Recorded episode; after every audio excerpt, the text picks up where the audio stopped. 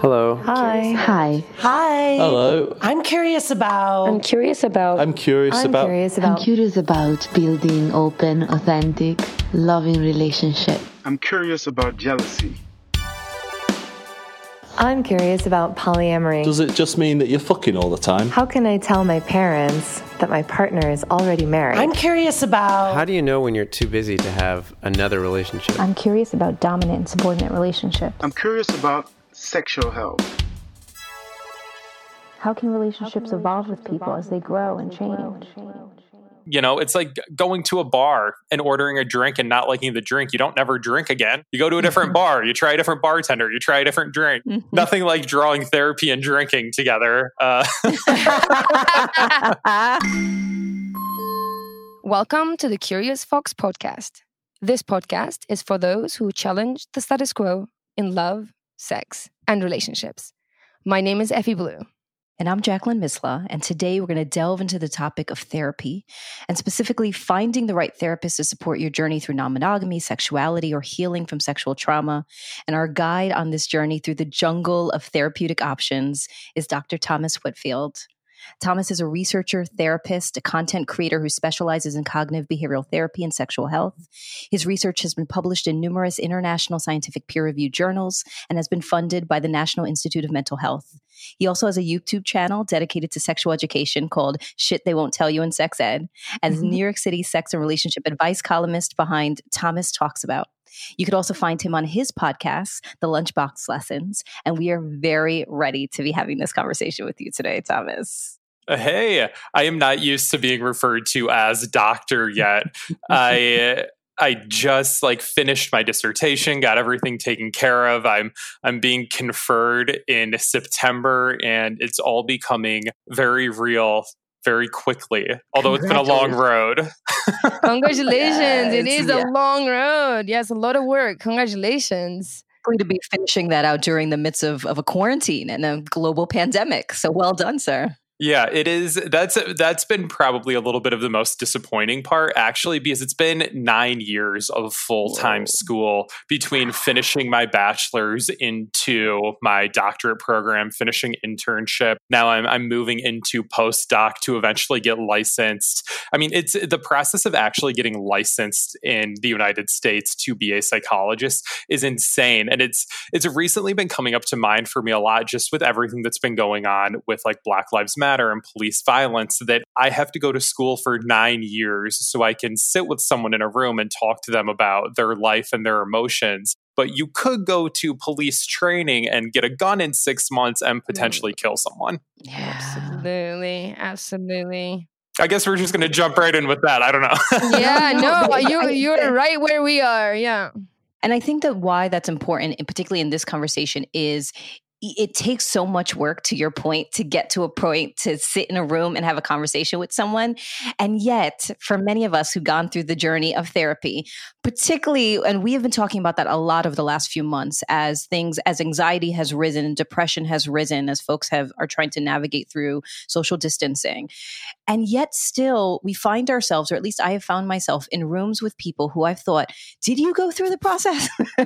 did you go through all those years of training? Like, what, what happened that led you here to this moment? So, anyway, I just want to, I just want to know. I mean, I, we want to get some, to learn a little bit more about, you know, how you've been doing in quarantine and things like that. But I, I think that it, it further illustrates that a it takes a long journey to get to a place of really being prepared to be in the room and sometimes that's just not enough and so i'm interested in this conversation exploring what else we should be looking for to make sure that we find the right folks yeah Yeah, I think that's a, a really good point. And I have had experiences like that where I've been in a therapy with someone for a first or second session and been like, what the fuck is going on? Yeah. Like, I like feeling a ton of their projection onto me, um, feeling like diagnosed and judged right away and not heard or seen. And I do think that some of that, I think a, a good amount of that has to do with the therapist, with their personality. There are generally kind of two reasons that people go into therapy. One is because they've already figured themselves out and they want to help other people. And the other one is that they want to figure themselves out and think that they will be able to figure themselves out by kind of pushing the focus or lens on other people so that they're they're not seen for who they really are. Another aspect of it, though, is that a lot of times when people are looking for a therapist, it comes down to who can I afford and who can take my insurance. And uh, not a lot of thought might be given into the type of therapy that they are going for. And a lot of people think that, like, any talk therapy is talk therapy and it's all the same. And there are a ton of different schools of therapy. Mm, absolutely. And I, as a as a coach, I kind of see the other end of this actually. So because I specialize in ethical non monogamy, a lot of the time, the clients that I'm getting have been through the mill. They have bounced around therapists and they've either found the therapists are pathologizing their their desire for anything different than the status quo or they're ignoring it and kind of just like handling other things when they sort of saying like this is a part of my decision. Like this is what i want to do. I want to i want to i want to do the therapy in the context of this decision. And they bounce around and eventually um, end up working with me. And what i you know and i have to make the distinction between like coaching and therapy and help them navigate a space where they can find a therapist that can support them while they can find a coach who can help them guide through the decision to open up a relationship. And the horror stories i hear of what they've been told and i think jackie you have some horror stories of your own as, you know as you found as you're looking for your therapist. Personally i consider myself very very lucky. Many many years ago when i needed a therapist i didn't even know i needed one. I went to my gp because i was you know, I was tired and I felt like I couldn't connect and I wanted to sleep a lot. Essentially, all the symptoms of depression at the time, I had no idea. And I was very lucky that my GP kind of said, you know what, um, just talk to this person and gave me a referral. Um, and that person was incredible. She was a lifesaver. At the time I had hit rock bottom and she she was there for me. We worked together for many many years, initially twice a week for many many years and I healed and found myself and learned all about emotional regulation. And i got to tell my story and over and over again. And i thought that's what happens. I thought that that was normal. Like you find a therapist and then it's a really good experience. And then when i started my coaching practice it was just horror stories want to note to your point the distinction between therapy and coaching. And, and, Thomas, I'm interested in your perspective here. So, my graduate education is in social work. And so I'm a social worker, and yet I um, don't practice one on one therapy. Instead, I do coaching. And part of the distinction for me was that as I was exploring possibly going into therapy or being a therapist, I found that the way my personal approach was much more one of what are we going to do about it?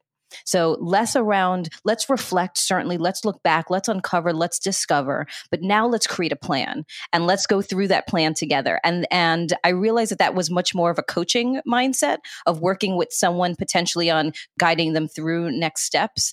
And frankly, I think as you know, I'm always kind of an out of the box person and thinker. I also just didn't want to be held by the limitations of what was confound and, and, and tied up within therapeutic practice. So I want to start with that question in, in terms of the distinction between coaching and therapy. And then I want to ask a little bit about your origin, origin story. So let me ask that question first, Thomas, around what your thoughts around the distinction between coaching and therapy.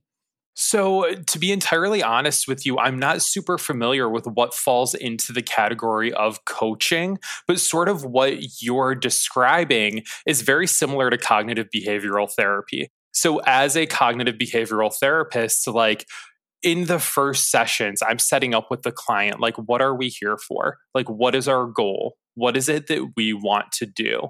Okay, what would it look like if you had that? And then coming up with a plan to get them to that goal. So then I dive into more of like the uh, cognitive restructuring aspect of it. So with cognitive behavioral therapy, the model is essentially that we have experiences that happen to us, we have events that happen, and we have thoughts about that event we have feelings about that event, and then we have behaviors about that event. And these three things are interconnected and all affect each other. And ultimately, our behavior is what affects our outcome, our goal. So I'm always thinking in that model, but always like, what is it that your goal is, and how can I help you get there? What do we need to do to help you? And that's sort of like CBT in a nutshell. So I'd be actually be curious to learn more about like how coaching looks different than that. Yeah, so it's a it's a great question, and honestly, in the way that you describe CBT, it makes me think: a, I want to explore that now for myself. I think that I I've been going to therapy and I'll talk a little bit about that, but really I've been doing much more of a mind body focus and that was because so much of my trauma left me disconnected from my body and really left me living in my head. I kind of have described it as, you know, a cartoon version of a little person that lives in my brain that just is like taking care of the mechanics of my body. And I have been doing a lot of work to like I've been crying a lot and like things like that and I'm like and I've been saying the first few months I was like I've never cried this much. This is not like me. This is not like me. And I was like, "Oh, these are feelings. What I'm doing right now is feeling. Oh, that's what's going on." Oh. Um, I was like, "Does PMS last for months?" Like I don't understand. I was like, "Oh, these are feelings." And so, really, I've been working with folks who do more bioenergetics and things that are really related more to my body. And I think that now that I've been able to have that connection, I am actually ready to start transitioning back to thinking about behaviors, to your point. How are my feelings and my trauma and all those things manifesting into the narratives that I'm telling myself? And how are those narratives then uh, showing up in my behavior? With coaching, it's a similar process, except that at least for me there's less investigation around like we get a sense of why things have happened and what's going on and what those mean but there's really much more planning around what happens next. And for me in particular i do a lot of work with folks around change management and navigating through career pivots. And so that's where a lot of our focus. Now i'm interested with you effy. What does that look like for you in terms of distinction? What have you heard around what people are getting from you versus a therapist and vice versa so frankly, I I like to combine a bunch of. I, I, always keep my ear on the ground for what kind of therapies out there, therapy modalities out there, and I like to keep myself educated and informed of the modalities, the structures, how they work, and incorporate some of them in my coaching. Um, because I think you are ultimately dealing with people, you are ultimately dealing with behavior and goals. I think the big difference that I would say is about how much story you allow you make room for i should say how much story you sto- backstory or story you make room for in sessions. So i think with coaching you kind of very forward facing and you you make plans and you sort of execute execute execute. And i think therapy um, holds a little bit more space for story like what's going on with people and all the other stuff that's that's surrounding it. And for me i try to sort of hit that balance of okay we have an idea. So we're you know the work that i do is around relationship by design. So we think about what do we want a relationship to look look like and what are the what's in the way of getting us there? What are some of the skills that we need to learn to get us there and, and kind of work on that stuff? And then i like to incorporate um, when, when you talk about what gets in the way that's kind of when you're running into the the, the, sort of the therapy realm, right? If there was nothing in the way and it was a matter of just execution, I think that's coaching, right? You're just like, okay, I need to get from A to B. Here are my steps. Help people execute, make lists, you know, have some deadlines, hold them accountable, you know, give them some resources, like bang, bang, bang. That's like for me, that is uh, pure coaching, right? But when you're dealing with things like relational stuff, with change, there's a lot more, you know, a lot more story that comes up. And I think when you talk about what's in the way, then you're looking at oh, feelings, behaviors, thoughts, reframing, uh, you know, unpacking, reprocessing. That kind of that's kind of where where the therapy side of it comes up. How does that resonate with you, Thomas?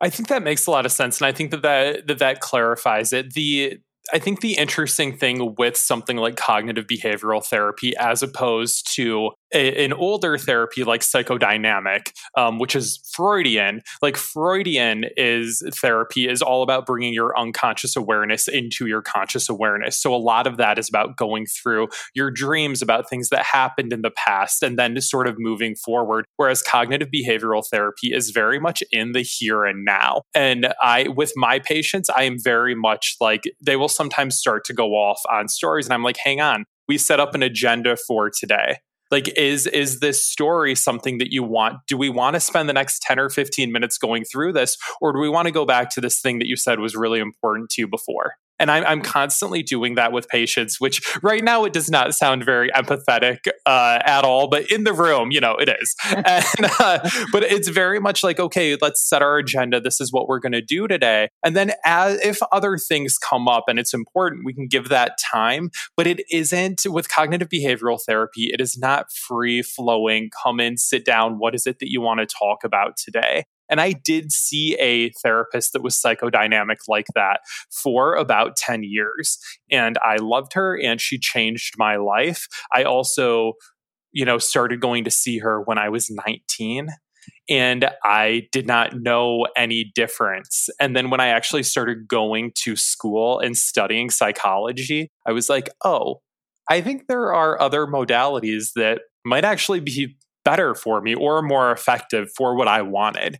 So I think that there's a big differentiation there between being someone who wants to explore your past and wants to explore the inner workings and understand how the things that have happened to us affect who we are now versus people that are like, I just want things to be different in my life right now. And I don't want to go through all of the old stuff. I want to be making changes now. And it's not that one is right or one is wrong, but if you are someone who wants to make changes right now with what's going on in your life, then going to a psychodynamic therapist is probably going to feel very unfulfilling Similarly, if you want to tie back all of the loose ends of your life and like really understand why you are the way you are and potentially go to therapy for a very long time, going to a cognitive behavioral therapy is going to be terrible for you and you're going to hate it. Mm, yeah. That's super helpful. Yeah, I found similar similar to you, Thomas. My first experience with therapy was psychodynamic it worked for me because I needed to make sense of what was going. I needed to tell my story and like you said, make sense of it all and like have have somebody hear it and hold space for it and at the you know after similar to you years and years of it i i felt great like you um and then it, i felt like great and heard and made sense of my story and i was ready for change and healing and for that i switched to uh, you know different modality that was more trauma focused and that's very doing less talking but more doing. So i you know it's a combination of parts work so it's very similar to internal family systems which is you know um, you, you imagine yourself having these parts that activate and and drive your psyche and also emdr which is very much i call it biohacking. It's like biomagic. It makes you like process memories traumatic memories. So i think for me the combination like building on top of one to the other was really helpful. And the reason why I'm mentioning it is because it might not also be a matter of just one and done. You might need a combination of modalities to get you to where you might want to be. Yeah, I think that's a I think that's a great thing to point out because had I not had the kind of psychodynamic base of those 10 years of therapy, I would maybe not be so open to cognitive behavioral therapy now because there, you know, I, I had a lot of things happen in my childhood that I needed to process. I had attachment issues, and this therapist was able to become sort of a mother figure for me and you know from an object relations attachment standpoint like that was very healing for me and very necessary at the time I'm interested in your journey. How from the 19 year old going to therapy for the first time to now processing your your doctorate and and and exploring and discovering cognitive behavioral therapy and some controversial sexual trauma healing work. Uh, when I was eh, doing my my graduate work in social work, one of my thesis was around why do people go into social work and therapy, and a lot of that, and you referenced it earlier, was people really trying to find healing for themselves, people trying to navigate through their own trauma, finding the lessons in that and wanting to explore that even more for themselves or help other people. And so I'm interested if that was also your story. So, kind of. When I was nine years old, almost 10, uh, we were all eating dinner. And uh, myself, my dad, my mom, and my two sisters, middle of Michigan, standard middle class white family. And my mother got up from the dinner table, walked outside, and just like passed out on the back deck like my sister started screaming. We all stood up, didn't know what was going on. She woke up, um, went to the doctor a couple days later, and found out that she had AVM, which is artery vein malformation. Mm. If you've mm. ever watched the, sh- the show Six Feet Under, this is what Nate has around season three. uh, I like to throw that out for the older listeners who know what Six Feet Under is. Oh, uh, and um, she had to have brain surgery to have this mass removed mm-hmm. from her brain. It was not a tumor, but it was essentially veins and arteries that had kind of knotted together and they went in and cut that out of her brain. And what that actually did was changed who she was, essentially. She went from being a very like loving, caring mother to someone who was more detached from her emotions, liked different music, liked different food. Her and my father ended up getting a divorce shortly after, uh, kind of I mean, not even kind of, it flipped my world upside down. Wow. And at that point, probably the best thing that my parents ever could have done or ever did for my sisters and I, they sent us to a therapist. And we went back and forth through different therapists all growing up, starting from the age of probably 11.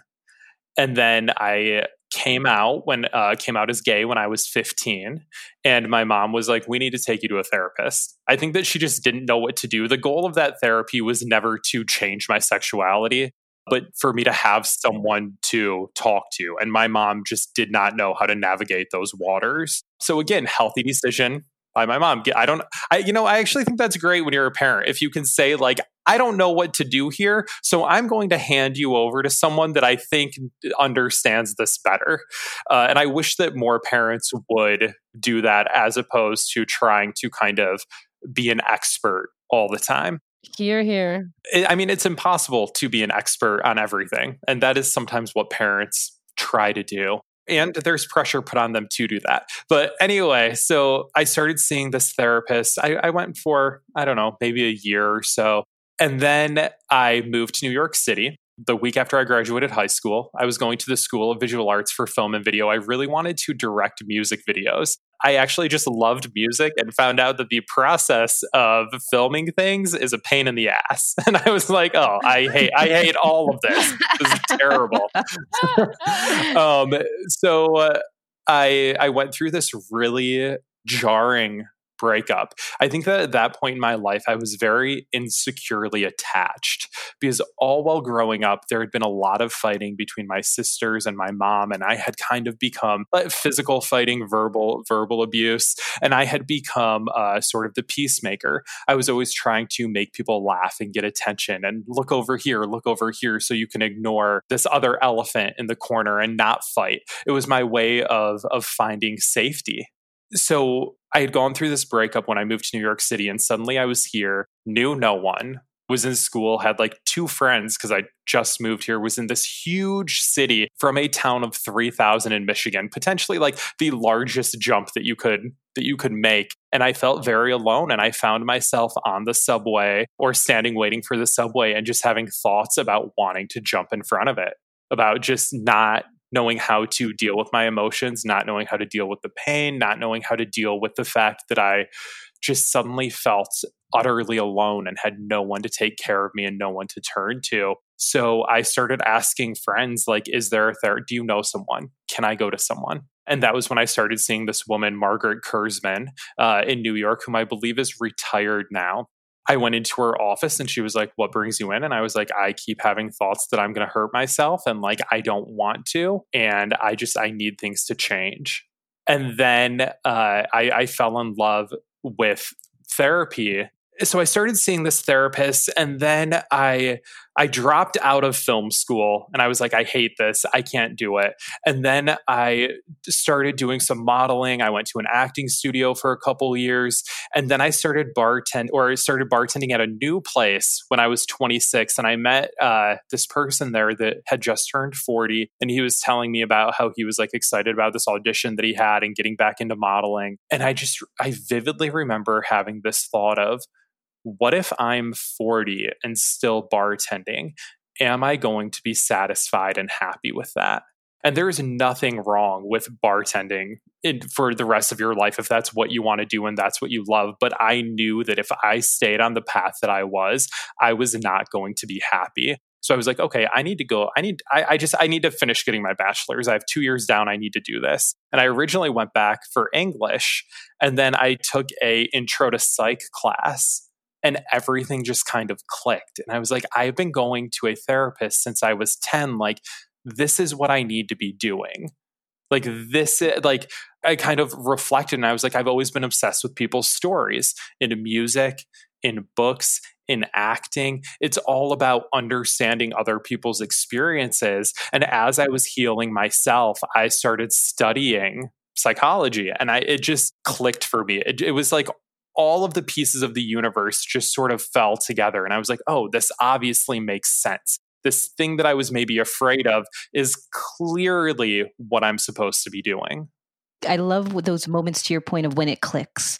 When you try different things, you know, some of my clients, we talk about playing like the hot and cold game, like when you were a kid and someone would hide something and you'd walk around the house and they're like, you're getting cooler or you're getting warmer. And in those moments where you're like traveling around, you're bartending, you're modeling, you're going to this school or that, and then you, something happens and suddenly it feels hot in your body and you're like, it clicked. And that's what I'm supposed to be doing. And so from there, how did you then define? I'm interested actually, and as you explain this, what some of the different modalities of therapeutic practice are and how you found yourself to, to CBT. How did you decide this is actually what makes sense for me in my work? Yes, uh, that that's great. Let me step back one one thing because there's one thing that I forgot to say that I think may sit with some people listening to this is I also noticed that in my personal life I was trying to recreate the relationship that I'd had with my mother where I had been sort of the caretaker and wanting to fix people and change them and help them. And I noticed that that's what I was trying to do in my dating life. And I was like, oh, well, that's that's not going to work. I'm going to keep doing the same thing, but I can't ignore this part of myself that is so innate to who I am. So, how can I take this thing that I see as my biggest weakness and turn it into my biggest strength? Because I, I for so long was like, oh, well, I need to stop doing that. I have to stop doing that. I need to ignore this part of myself that wants to help and change people. And then I was like, wait, maybe I don't have to ignore that. Maybe I just need to use that for people that want help and for people that want to change as opposed to me trying to push it on people. So I think that that was kind of another one of those aha sort of come to Jesus moments where I was like, "Oh, this thing that I'm I'm saying I hate about myself that I view as a huge weakness, maybe this is actually a big strength and I just need to look at it differently. Mm, that's powerful. That awareness is really powerful. Yeah, that is powerful and and that resonates with me so much. That is pretty much the the origins of the pivot to why I went from a very corporate world in advertising to what I do now. And it was that realization that I was doing the work anyway and I was doing it to people without consent, who are just doing it to people who are in my life and because i you know in in my own relationships and my my friendships and without really them asking just from this place like that's just what i want to do in the world and that's what i do.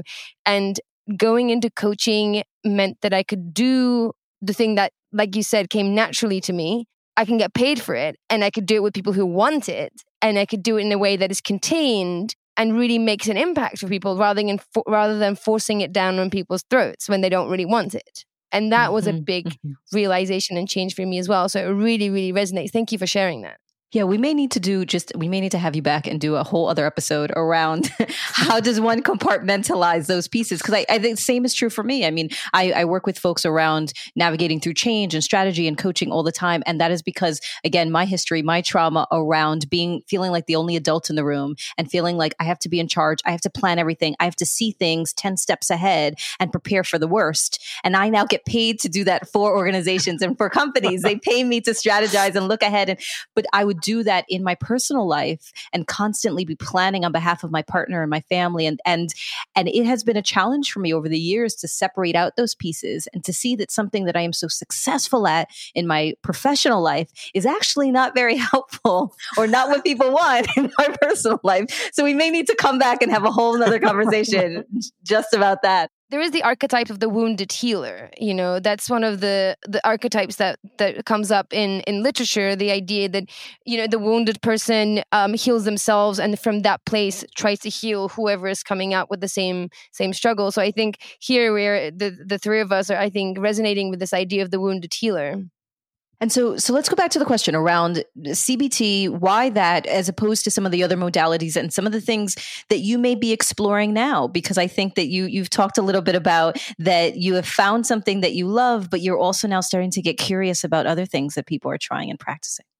Yeah. So when you are going through graduate school, you kind of jump off and do all of these different um, externships. So around your your third year, usually third year, some people do it their second year. You start to apply for positions at different hospitals, at different um, therapy centers, at community centers, and each place has a different type of therapy that they sort of practice, that they model, that they train you in. And this is your chance to go out there and explore different types of therapy with different populations and see how they work. So, for example, I worked at the Albert Ellis Institute, which specializes it, which specializes in rational emotive behavioral therapy. I mean, it's basically the same thing as cognitive behavioral therapy. They would not want me to say that, but it's it, it came, you know, Albert Ellis and Beck were like hand in hand, and it's it's very, very, very similar. And then I also did an externship out at a psychiatric center in Brooklyn, which was the majority homeless people that had had psychotic breaks, some people that had been in prison for um, for murder, and there they were practicing psychodynamic therapy. And my my teaching there was psychodynamic, and just in my experience, I sort of clicked in with cognitive behavioral therapy, uh, which had been at a different placement. And I found that within that modality, I felt the most comfortable and the most active.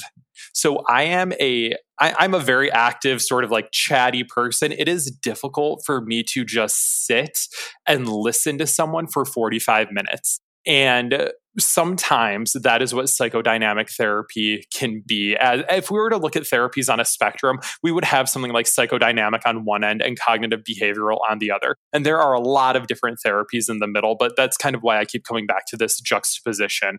I can't just sit there. I have to be being active with the person. And, and that is another aspect of my personality that I, I could try to ignore that if it's a pain in the butt, or I could just go into a type of work that says, this is great. This is exactly what we need. And what I found with cognitive behavioral therapy is that I would see very fast changes with a lot of my patients. And that just feels very, very, very fulfilling. And I feel like I'm able to quickly help them to change their life. And I mean, it's it's a dopamine bump. It feels a little bit like a high when a patient comes in and they're like, "I have to tell you this thing happened, and this is how I handled it differently." Like I, you know, I want to jump up and down I think that's a similar feeling. I don't know if it's the same for you, Jackie, but with the coaching as well, because you're you're defining your goals and you're getting people there, and they are working through it, and you see progress. And I definitely I know that I feel better about my work when I work with people who are when I see progress. So with some people, they do need to be heard, and I hold space for that, and it's just not the same feeling as let's get you to the next spot. Let's get you to let's get to the next stage. You know let's have let's have you have that conversation with your partner. Let's you know let's let me moderate this like one part that you're trying to navigate or negotiate. So that that being dynamically a part of the process is definitely a, a plus for me too. Yeah. And and i find that finding a therapist or coach is similar to dating, right? You got to eh, go through some first dates to figure out if there's value alignment, if the energy is aligned.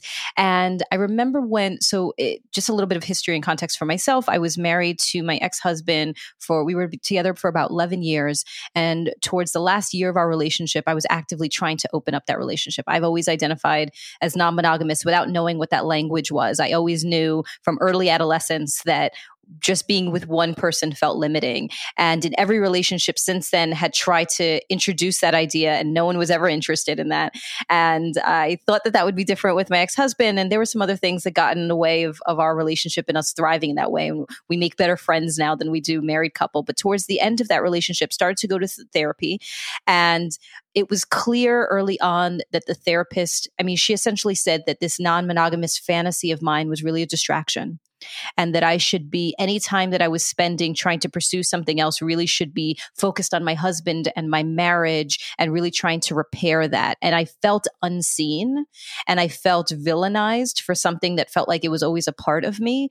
And that took me on a therapeutic therapeutic detour for a very long time. I really lost trust in therapists and in other people and trusting my story. And it wasn't until more recently where I started to do some work with a bioenergetic uh, therapist who really helps me again reconnect with my body but i'm going to be going through that process now again thomas to like look for somebody to really now ha- talk about behavioral changes and my daughter i have a nine year old was recently diagnosed with um, anxiety separation anxiety generalized anxiety and i'm now going to be going through the process again for on her behalf of finding a therapist to work with her so i'm interested in how does one find the right therapist? How does one find someone that really aligns with who they are and what they need?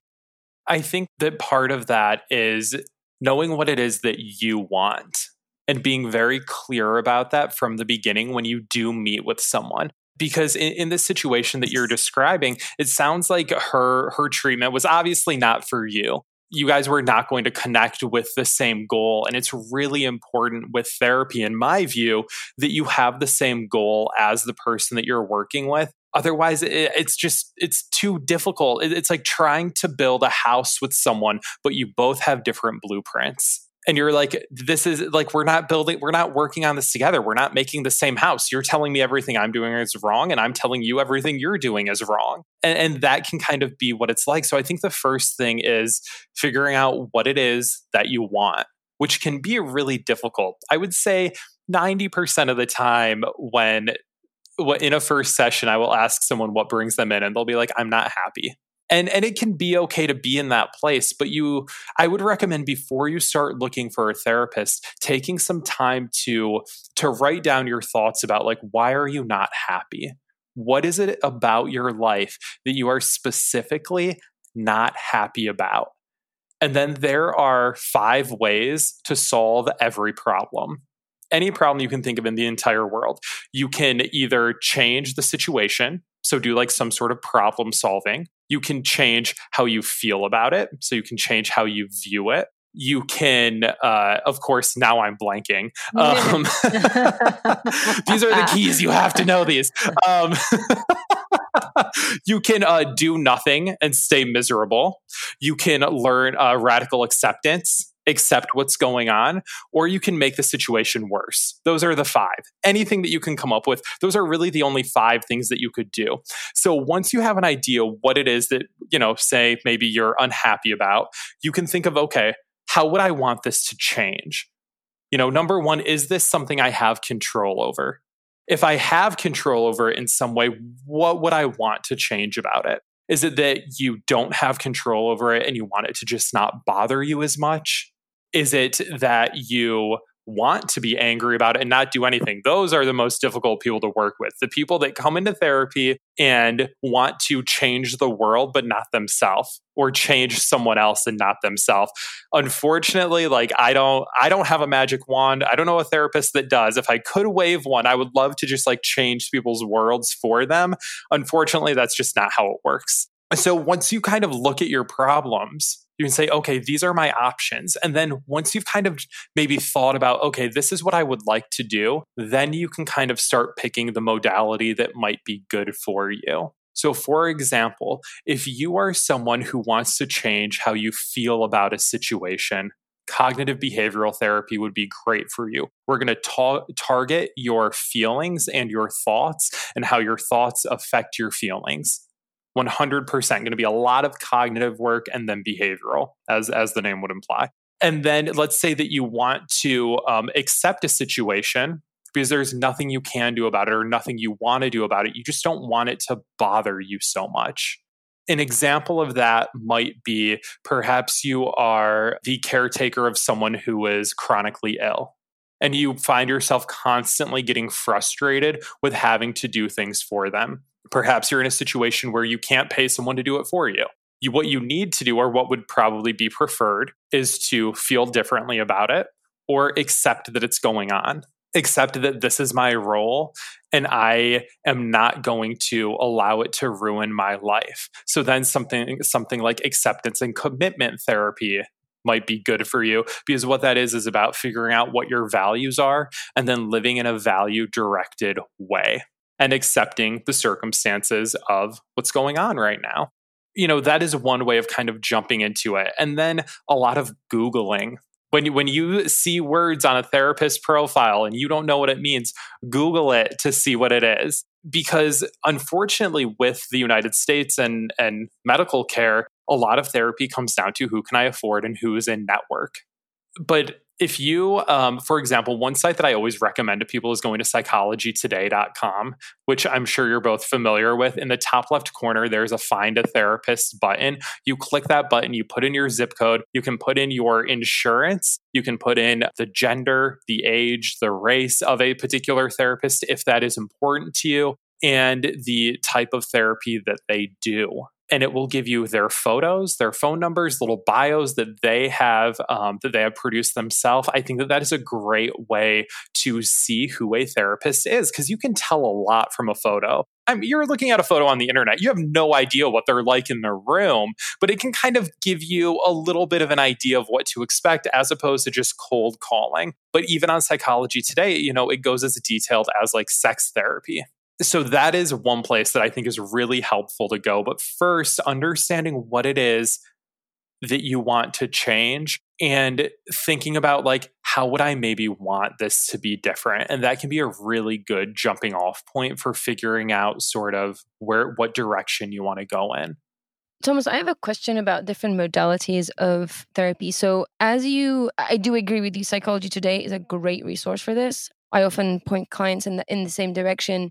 Uh, I think finding a therapist, in in especially with a resource like Psychology Today, is relatively you know simple. However, I think finding the right modality is a little tricky um, because it's there, there's a professional angle there to really understand you know a therapy modality. You kind of have to understand background of psychology human mind how feelings and behaviors and and thoughts connect. Um, you need to understand why a therapy might one one type of therapy might work better than another one. Do you have any tips on like figuring out the modality part of it?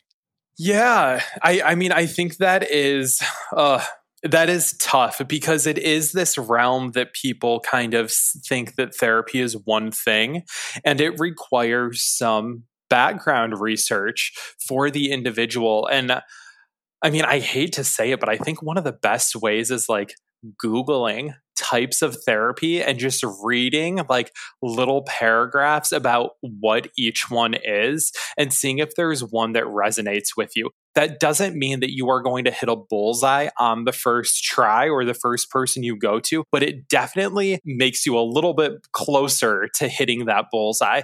I also think that um, when you call to make an appointment, being very clear, like, this is what I want to work on. Does this seem like it would be the right type for what you guys do there? Because most places have websites that you can look at to get some ideas of what is going on there. So it does require some background. And I think, honestly, some Googling of of terms and a lot of therapists you know will do a first session that's sort of like an intake that you maybe don't pay for that you just kind of want to figure out is it a good match and i think it's important that when you go to those you go in with an open mind and you're very clear about this is what i want to do is this the type of work that you do? Because I have had people come to me and say, I want to do X, Y, and Z. And I'm like, you know what? That's not in my wheelhouse. That's not really, really what I do. Let me tell you what I do this is why I don't think that's a match for what you've said. Here are some people that I think would be a really good match for you.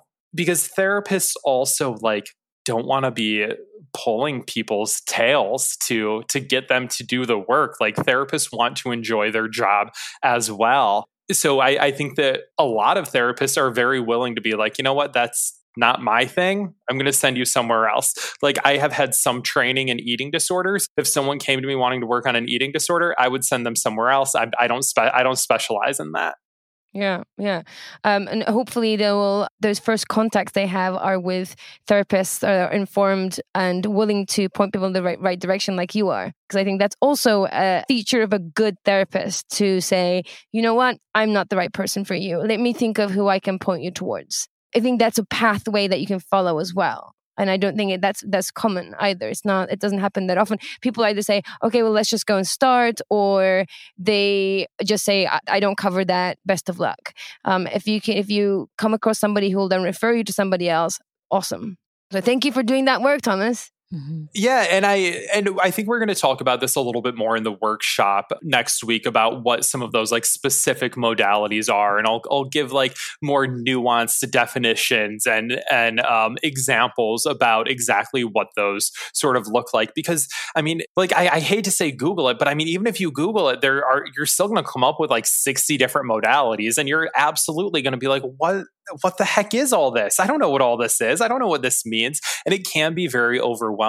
You know, I would also recommend to people that, like, you know, you go for more than one session because things are not always exactly as they appear in the first session. But don't stay in it for too long if it doesn't feel right to you. But also recognize that, like, that is only one person and one type of therapy and it may just not be a match for you and that doesn't mean like all therapy is crap or walk away from all therapists or that um, it's not going to work for you. You know it's like going to a bar and ordering a drink and not liking the drink you don't never drink again. You go to a different bar you try a different bartender you try a different drink. Mm-hmm. nothing like drawing therapy and drinking together uh, Well, there's two things that are standing out about what you're sharing. One is, and, and this is a common theme in the Curious Fox world, but about knowing thyself, that it always starts first with understanding who you are, what you need, what you want. That's the key to a thriving relationship, to a great job, and some of the work that I do, and right to finding the right therapist. I think that what I also hear you talking about and what's resonating for me specifically is likely we treat our physical health different than our mental health. We just did an episode recently about religion and sexuality, and I shared a little bit about how when I um, was struggling with the cognitive dissonance around what my body wanted and what religion said was possible for me and, and what I should be feeling shame around, that I experienced a lot of anxiety and depression and, and talked to my parents and said, I want a therapist. And what they did was pray for me and that I, in that moment, realized in my young age that had I come to them with a broken arm, we would have gone to the right professional to help heal me. And yet, when I shared with them that I was struggling mentally, that the prayer was the answer. And I think that that is often the case as well when it comes to our physical versus our mental health is that when we go to the doctor, we don't say something hurts. I just want it to stop. And we haven't, and we would describe out where does the pain, how did that happen? What I wouldn't go to, you know, a, a, a chiropractor if I had a foot pain. Like I would find the right doctor and I would explain what was going on. And yet there's something different about our mental health to, to your point, where we just find the person who is closest to us that ha- takes our insurance and then we sit down and say that we're not happy. And it does take more work than that. And I think it is important for us to think about our mental health in the same way that we do our physical health. I actually really love that analogy because if like you wouldn't just go in and be like something's broken, fix it. And we do have people that come in and sit down and are like, I'm sad, fix me. And it's like, well, it's I'm gonna need some more information. I know that we're going to go into details of some of these therapy modalities and options in the workshop in more detail. However, um, I, I do feel passionate about about this podcast being a real resource for people and and that th- there's good takeaways and things that they can action. So, without um, sort of going into too much details, is there any way to give people guidance on maybe the different, so the most common therapy modalities out there for the sort of most common struggles, or any kind of groups of therapy that they can think through to get them started in their Google search? that you want to throw out there maybe like three or five maybe um, some of the very conventional common ones and maybe a couple of sort of controversial but effective ones that just to get people to start their search So, um, absolutely. So, if you want to explore your past and how it's affecting the present, psychodynamic um, usually is going to be a longer course of therapy. If you are having a lot of interpersonal issues, so a lot of um, issues with uh, getting along with other people, perhaps in a relationship, perhaps with people in general, friends, something like interpersonal therapy is really great for that if you are maybe someone who thinks that you have borderline personality disorder, so if you have a lot of contention in your relationships, you find yourself getting very aggravated, very frustrated frequently, maybe sometimes lashing out at people, dialectical behavioral therapy is really the, the first line of treatment for that for anxiety related disorders. So things um, like general anxiety, any phobias, any things, in, uh, OCD, things like cognitive behavioral therapy are great for that. You're going to be doing exposures, which exposes you to the stimuli that you're afraid of or that you're nervous of, and then slowly over time desensitizes you to it so that it doesn't have the same effect on you any sort of behavioral activation for depression, which is a big part of cognitive behavioral therapy. So, CBT is really great for anxiety in general and for depression. Trauma, so sexual trauma, that is something that I've started working with over the last two years. And there are three uh, modalities that I do with that there's written exposure therapy, cognitive processing therapy, and prolonged exposure therapy. And those are uh, extremely effective. Also, can be really controversial depending. Um, and I can tell you a little bit more about those if you would like. And then there's, of course, couples therapy if you are in a relationship. And there are a ton of different types of couples therapy. So there is emotion focused therapy, which is going to be about emotionally connecting with your partner. There is imago therapy. Uh, it has a psychodynamic feel to it because a lot of it is about like bringing up the past um, of your life and understanding the past of your partner and how that affects your relationship together. And then there's also solution focused therapy, which can be for individuals or couples, which is literally about problem solving and just figuring out an issue and how to move past it. And then acceptance and commitment therapy, we talked about a little bit. Yeah. So in a nutshell, those are those are some of the like the big ones. The the couples therapy thing is interesting because a lot of times with couples therapy, one person will be really into it and the other person is like, "I'll go if you want me to go." For a couple like that, I would recommend like solution focused therapy because if you try to take someone into Imago, um, which I might be saying incorrectly, therapy, that person that you're pulling into it is going to hate it and then you're going to hate it because they don't want to be there. And for that to work, you both have to really be involved and want it. And with emotion focused therapy, I think that's sort of the middle ground. People have to come into it willingly and be willing to explore how they see the world and how they see each other and how they connect. Was that helpful? Super helpful. That yes. is super helpful. I don't think that resource is out there in the way that you just put it out there. That is one of the best resources that I've heard on how you go about finding therapists out there. And I've been doing this for many, many, many years. Uh, and I think that was so, so helpful. So thank you so much. Yes, as you were sharing that, I was thinking about like five people I want to send this podcast episode to as soon as it's finalized. where I'm like, listen to this part because no, it's it because it really is. I I agree with you, and and and shame on me for being you know in in kind of in social work and mental health and really not even myself understanding or allowing myself. I think that I because of my personal experience did box everything up together and then eventually looked outside of therapy to find support and I'm really ready to, to, to venture back in. And so I think that the way that you've described it really does help me rethink about the way that I want to navigate the next steps of my therapeutic journey. So I appreciate that. That was really fantastic.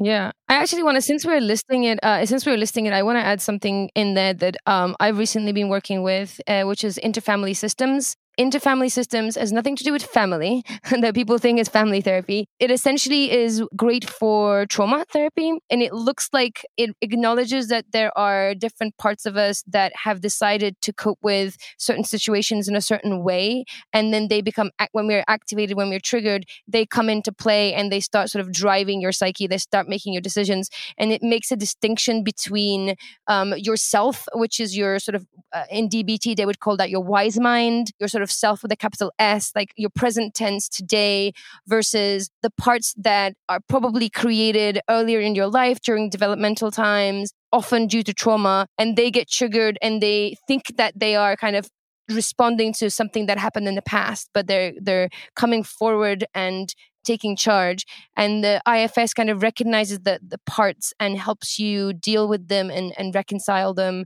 uh, and helps you manage them so that's another type of therapy especially if you're dealing with trauma i recommend people do some research around and Thomas, when you were talking about trauma, you referenced a few points like this may become more controversial. Can you talk about what makes a particular therapy controversial? Because I, I, I think that when some people think about that, they may think unsafe and I should not explore. And I don't believe that that's what that means. And so I wonder if you can give some context around that. Yeah, so there are the three treatments that I do for uh, PTSD. And keep in mind that there is a difference between having a diagnosis of PTSD and having trauma in your past. Not everyone who has been through trauma would meet the diagnostic criteria for PTSD. And the treatments that I'm talking about specifically with this are for people who meet the diagnostic criteria for PTSD. So there are are three. There's written exposure therapy, which is a five session therapy where someone comes in and you give them writing prompts to discuss or to write about their traumatic experience. And what they will do is in the first session, they are writing it in first person, fully engulfed in the emotion of the trauma from the beginning to the end And then the next session, it's looking back on that and how do you think it affects you today? And then you slowly move toward towards like how do you think this is going to impact your future? So they write for 30 minutes and then you discuss with them sort of like what was that like for you? What was going on for you without them ever having to actually tell you about their trauma. So they're still processing it, but they don't have to tell you exactly what it is. So there are sort of three levels to these treatments. And I will put this as sort of the first level. Like it's a little bit surfacey, but it's really for people who want to go in, but, but are apprehensive and want to be working on their trauma. Uh, along with this, we also use the PTSD checklist, which is, I believe, 20 items on a scale of zero to four, max score of 80. And this is all assessing different responses that they have throughout uh, throughout a week in between sessions. So things like nightmares, flashbacks, anxieties, uh, staying away from people, reminders of past events. And when we think of PTSD, we're really thinking about people where not only have they been through trauma, but that it is really impacting their ability to function. They're not able to go to school, not able to go to work, not able to leave the house, not able to see other people. It has to be impacting you in such a way that it is almost immobilizing in some sense. And the people that I've done this work with really are people that are coming in that are like, I leave my house once a week and it's only because I have to to go to the grocery store. You know, I, I can't go places where there are new people around. So it's more than just being a little bit on guard when you're out in public. It is, you know, walking around a grocery store with a cart in front of you, even if you're only getting a gallon of milk, so that you can make sure that there is no one else around you. Or if they come around you, you can swing that cart around and hit them because you feel like you are hyper vigilant and afraid at all times so uh, so that's sort of written exposure therapy and we, we do this uh, ptsd checklist every week and what we expect to see within all of these modalities is we expect the score to go up in the beginning and then come back down. And to get back to your initial question is uh, why is it sometimes controversial? Because there's this fear that uh, in doing ptsd treatment that you're going to re-traumatize people and that you're going to make their trauma worse I have not had that experience, but I think that there are, you know, certain things that you do to try to make sure that that's not going to happen. And part of that is continually checking in with the person, making sure that this is what they want to do. You're not forcing them to do anything that they don't want to do and that you are also giving them um, some relaxation techniques before you begin this work so that when they do become very emotional, when they're not in therapy and they're not focused on this work, they have ways to regulate their emotions and bring themselves down. But there have been numerous articles that I've seen on the internet about how people think that these particular three therapies are terrible and re exposing people to trauma. In the work that I have done, I have never seen such fast changes in people in any type of work that I've done. The uh, written exposure therapy is is less controversial, I would say. But then we get into things like prolonged exposure therapy, which is generally about 12 sessions. The sessions last anywhere from 90 minutes to two hours. And what the person does is they come in, they bring a tape recorder, they record the entire session. As homework, they have to listen to the entire session every week. But what we also do is a trauma narrative, which is about 20 minutes where they sit and they close their eyes and they tell their story in first person of the trauma happening from beginning to end. So if this is someone that was um, sexually assaulted or raped, they are starting from a few minutes before that happened and going through the entire story, reliving it until they are out of that situation until they are mentally out of that event that happened. And you do this every session. Part of their homework is to listen to that 20 minute section every single day between sessions. It's like if you just look at it on its face, you're like, that sounds horrifying. What this actually does is often when we have traumas in our lives, they become fragmented. If you think back to any memory that you have, you often have like a specific moment that you think about. If I were to think about an argument that I've had with my father, you know, I I instantly think about that moment where we were yelling at the top of our lungs. I don't think about that conversation that we had after where we figured things out and it was fine. And I'm not trying to conflate like rape and an argument with a parent. Um, I have not been sexually abused or assaulted, uh, thankfully. So I am not able to to use that as an example from my own personal experience. But what happens is that with our memories and with trauma, they become fragments and we only see part of it. And with something like prolonged exposure therapy, what that does is it helps you to take this trauma that happened and put it in the form of a book. And a book has a beginning, a middle, and an end. So then when you think back to that trauma in the future, you're seeing the full story, not just that worst part in the middle that was the most horrifying experience of your life. And when I was learning to do this type of therapy, I was like, this is going to be rough. I'm just going to sit there while this person is shaking and crying and just sit there. And that's what you do. You, you know, you offer encouragement and you say, you're doing great. Keep going keep going.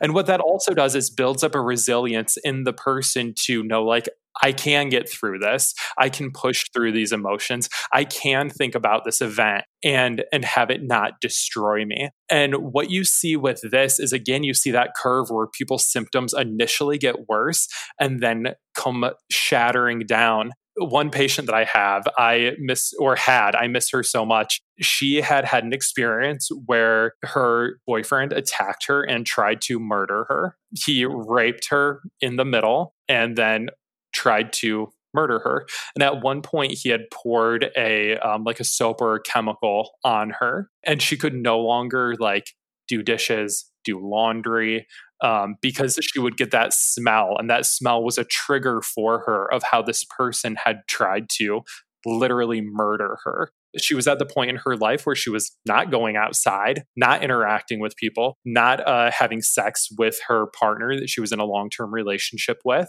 and just cut off from the world and extremely depressed. So we did the prolonged exposure therapy. The first session, you know, she was shaking, could hardly get through it. There were moments where I could not tell what she was saying because she was so in in her throat and in her emotions. And then in between sessions, we also did in vivo exposures, which is when you uh, start to practice some things that you've been afraid of before. So for this particular person, because they had been attacked, they kept their curtains closed all the time. So one of their exposures was to open the curtains for 10 minutes a day and allow yourself to sit there knowing that they're open and don't do relaxation exercises don't do breathing exercises don't ignore it. Allow yourself to feel that anxiety and that fear for those 10 minutes and record your experience 3 sessions later she had her windows open. She was going outside. She started going for walks at night. She started engaging in um, sex with her partner, enjoying it. Her depression scores dropped. Her uh, PCL score, the PTSD symptoms, just dropped. I think we only worked together for about five sessions. And by the fifth session, when she came in to tell her trauma narrative, she had her eyes closed. She was experiencing the whole thing, but it was like she was just telling a story and it was no longer controlling her life and I, I, think that's probably one of the most beautiful experiences that I've had with it. I haven't had any that have gone terrible. I've had somewhere maybe the person didn't improve as much as I would have um, hoped, but I haven't had any where someone has been re traumatized. And I think that part of that is the therapeutic alliance, them trusting you being able to create a safe space for the person. This is not work that you want to do with a therapist that you don't like. Uh, this is not work that you want to do with a therapist you don't trust. This is not work that you want to do, I, I mean, just with someone you don't feel comfortable with. And I feel you know, I feel very fortunate when people let me in and share their experiences with me. I've had people you know t- take me through their trauma narrative and then be like i've never told that to anyone in my entire life. The only other person that knows is the person that raped me.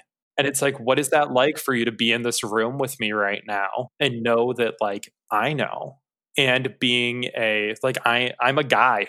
I'm six foot i'm 200 pounds. Like i could i could physically be intimidating to a female who has been sexually assaulted or raped. And uh, for whatever reason, I've been able to build an alliance with people to where they trust me and are able to do do that work.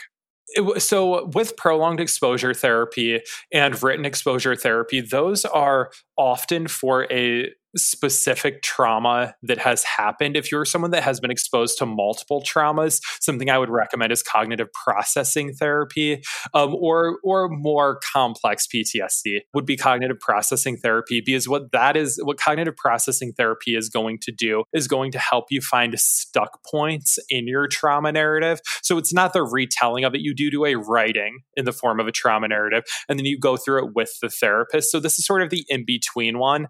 Um, and you pick out your stuck points, which might be beliefs that you have because of your trauma. So, like, um, because I was assaulted or raped, I can never trust a man. I am never safe. It's like, okay, so that becomes part of your belief pattern that you can never trust a man and that you can never be safe. Is that always true? How do you feel when you tell yourself that that is true?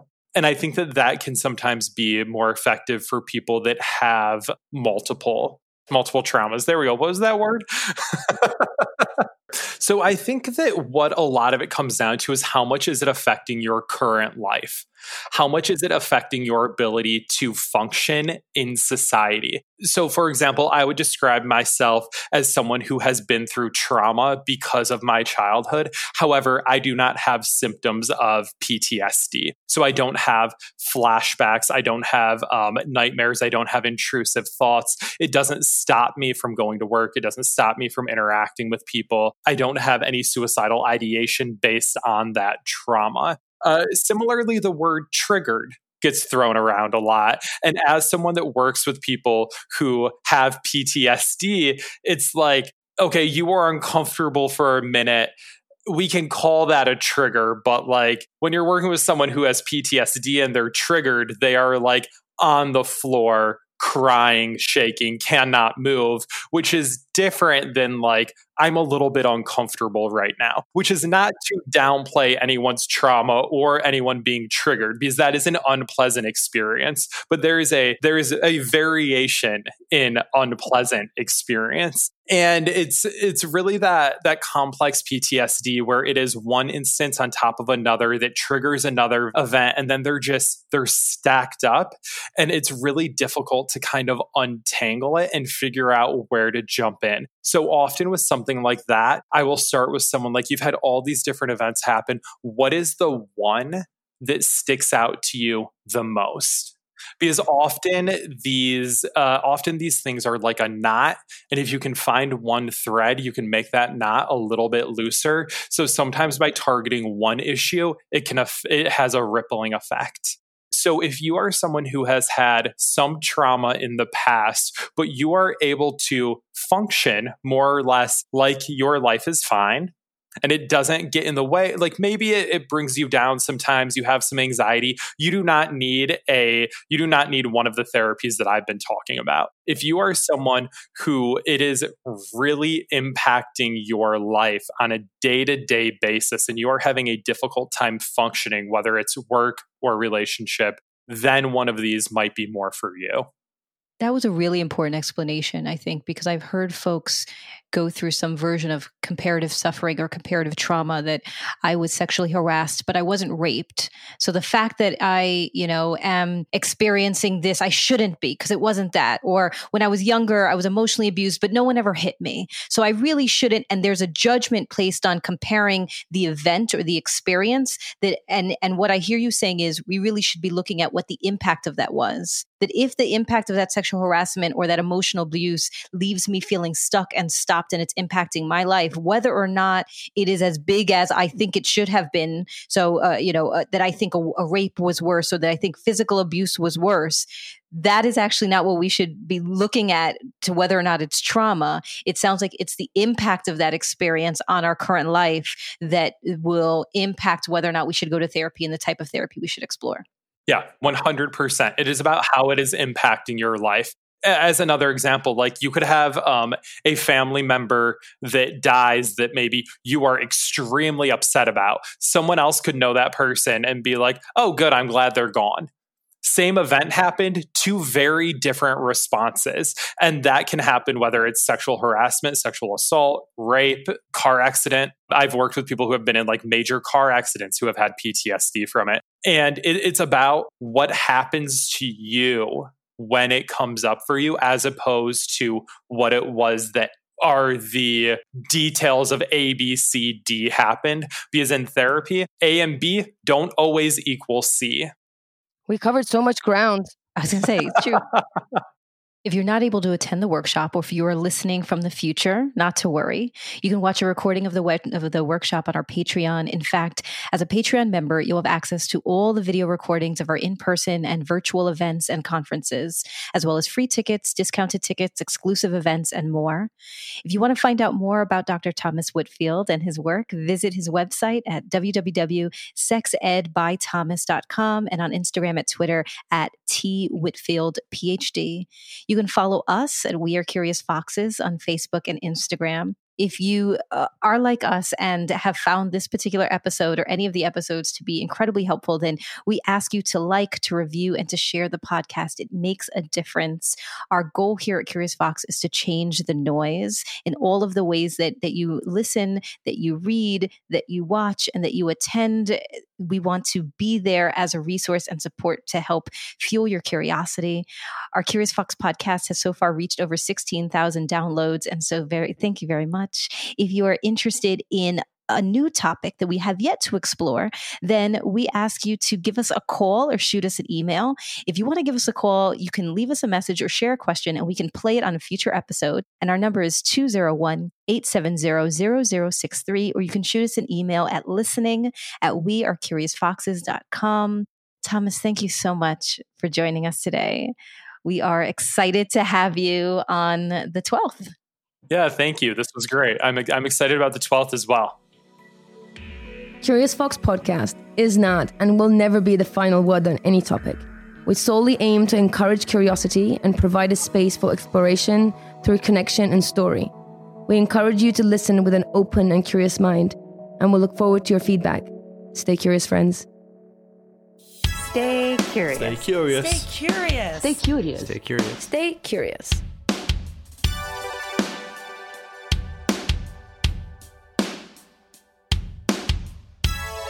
Stay curious. Stay curious.